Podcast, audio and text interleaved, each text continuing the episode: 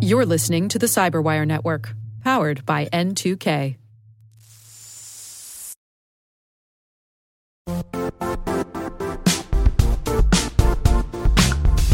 The IT world used to be simpler.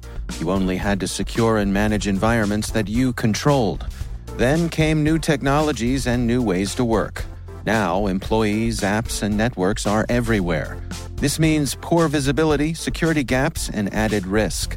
That's why Cloudflare created the first ever connectivity cloud. Visit cloudflare.com to protect your business everywhere you do business.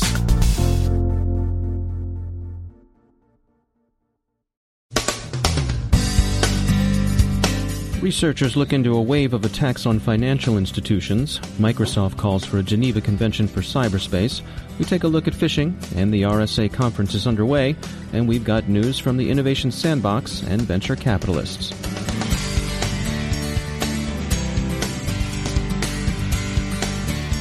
I'm Dave Bittner, not in Baltimore as usual, but in San Francisco, the city by the other bay, with your CyberWire summary for Tuesday, February 14th, 2017. We're, of course, in California covering RSA 2017. We'll offer some observations from the conference a bit later, but for now, here's a quick review of the day's news.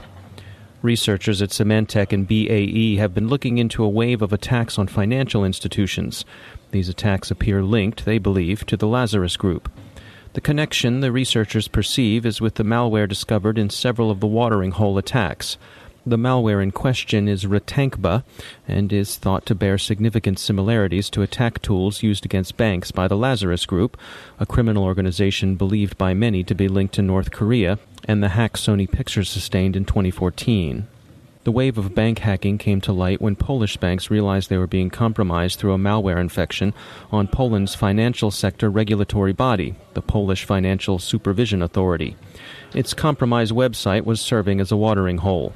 Polish media had initially suspected the campaign to originate with Russian security services. This is now being called into doubt. Attribution is notoriously difficult, the more so insofar as various intelligence and security services make use of criminal actors and even legitimate contractors to lend a degree of plausible deniability to their cyber offensive operations. Cybereason has been reporting their findings in this regard at RSA, noting an increased tendency of governments, Russia, the United States, and the United Arab Emirates are all mentioned, to use third parties to install and manage cyber espionage tools. Russia's use of criminal gangs was particularly evident in the hacks of the Ukrainian power grid. But the lesson here is that the old staple of covert and clandestine tradecraft, plausible deniability, has reappeared in cyberspace. It's just in a new key. Along those lines, Microsoft has called for a Geneva Convention in cyberspace. Such an agreement would go beyond the protection of non combatants the original Geneva Convention sought to ensure, and would extend to the full range of issues as they might be negotiated for cyber conflict. Microsoft is interested in promoting general international norms of cyber conflict that would have a significant analogy to the international norms that currently govern armed conflict. Trevor Hawthorn is CTO at Wombat Security Technologies, and they recently released their 2017 State of the Phish report.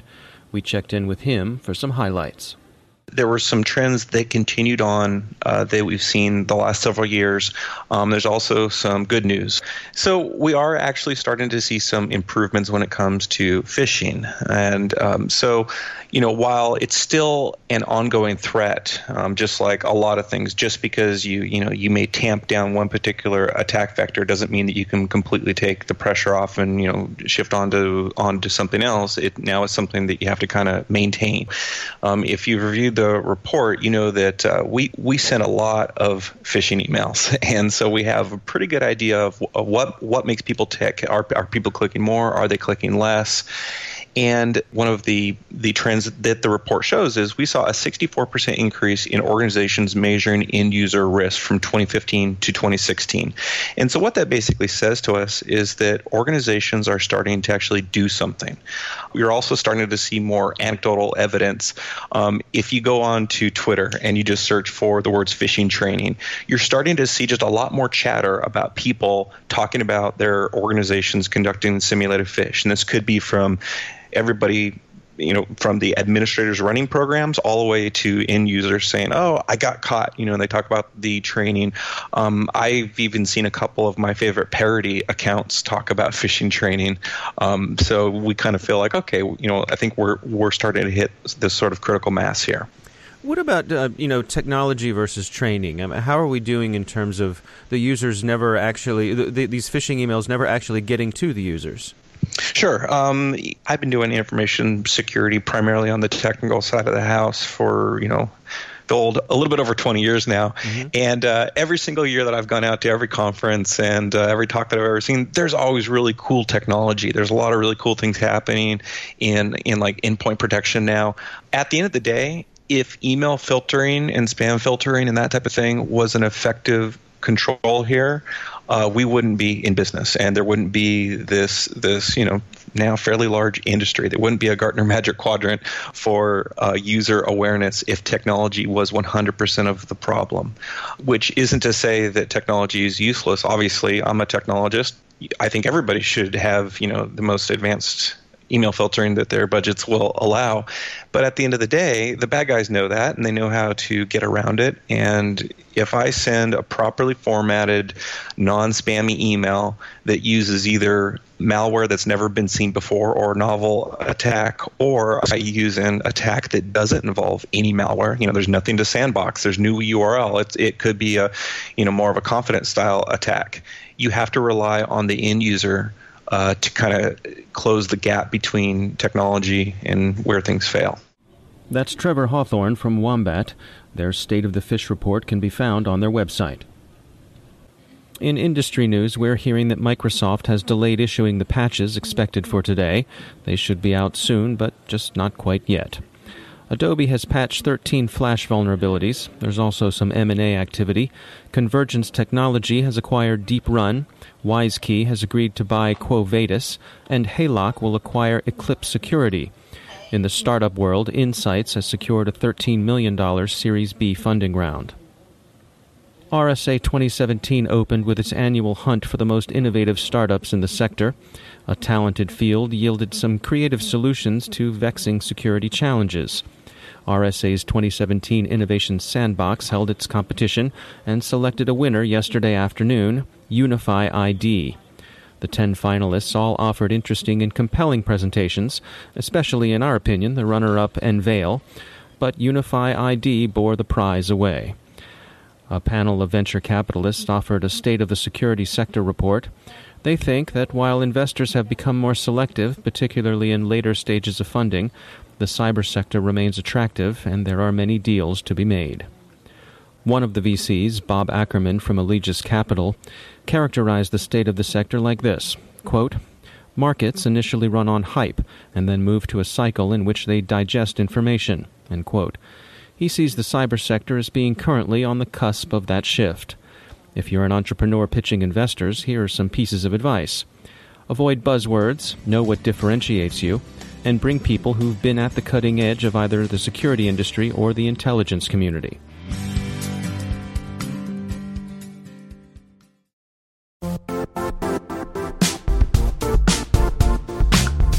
And now, a word from our sponsor, Zscaler, the leader in cloud security.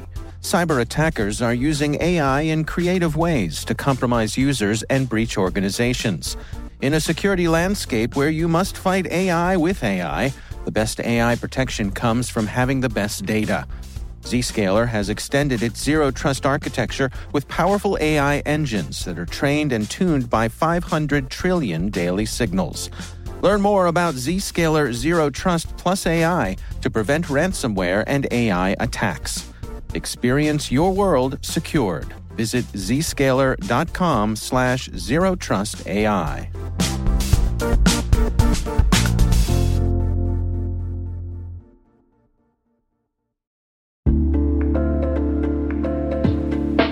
Are lengthy security reviews pulling attention away from your security program?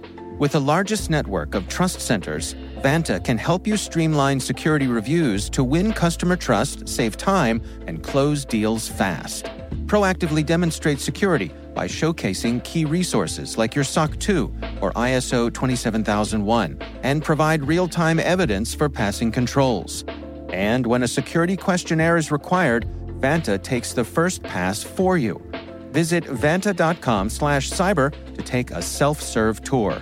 That's vanta.com slash cyber.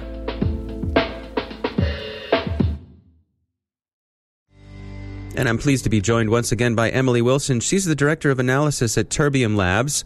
You know, Emily, uh, as we've spoken about before, you and I, the uh, the dark web kind of mirrors the real world in many ways, and uh, there's a lot of expressions of nationalism online.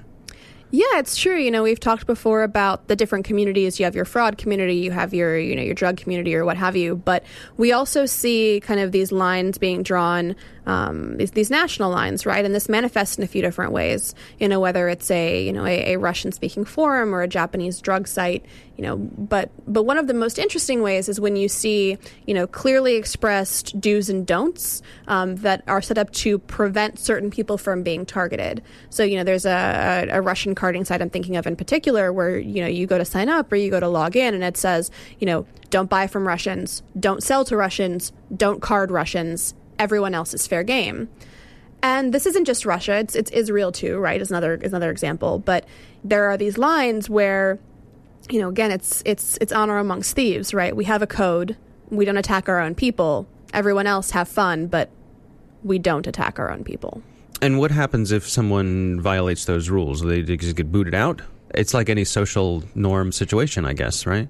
Yeah, I think I think that's exactly it, right? And I think that these communities are self-reinforcing, right? I think that if you are the kind of person who uh, you know, wants to be able to card everyone, including your own countrymen, you're probably not going to associate yourself with that group. But what we see are these, um, you know, these these group manifestos kind of being um, being built, where you know you you kind of you're you're building your own subset of a subset of an online community. So, are these communities? Uh, is is it an amplification of the, the kinds of things you, you see in the real world? Is it is it a distillation of the kinds of things you see in the real world, or does it pretty much parallel? You know the way we all think about our, our nations and our groups and our even you know our our, our groups of friends, our our uh, our cities, our our neighborhoods, our, our high schools.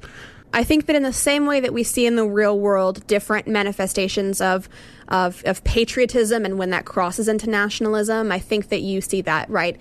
Uh, on one end, you have someone who, you know, doesn't identify themselves in any particular way online, and then maybe you have, you know, your country's flag as your profile picture, or maybe you have a, a username that's in a different language or, you know, has some patriotic undertones. And I think that's the spectrum, right? Of then you move over to, you know, someone who's going to say, I'm not going to, to card my own people or I'm not going to buy and sell to them. Um, and then I think you have, you know, maybe on the farthest end of the spectrum, people who want to actively work to, you know, advance the goals of their country and want to work in that space, right? And so I think. I think these are the same behaviors that we see offline. It's just that there are they're, they're manifesting themselves. The same spectrum is manifesting itself in the online community as well. All right, Emily Wilson, thanks for joining us.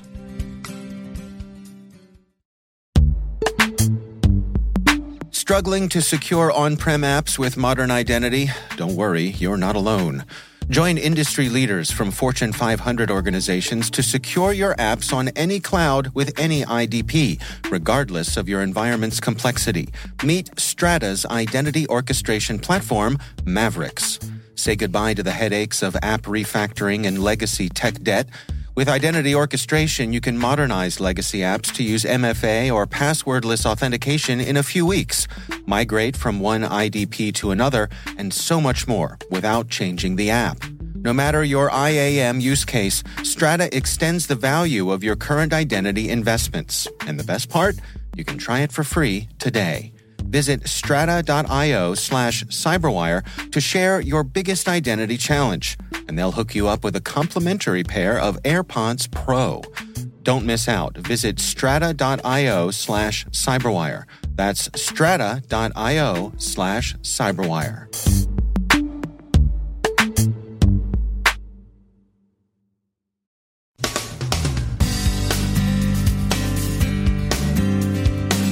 And that's the Cyberwire. We are proudly produced in Maryland by our talented team of editors and producers. I'm Dave Bittner. Thanks for listening.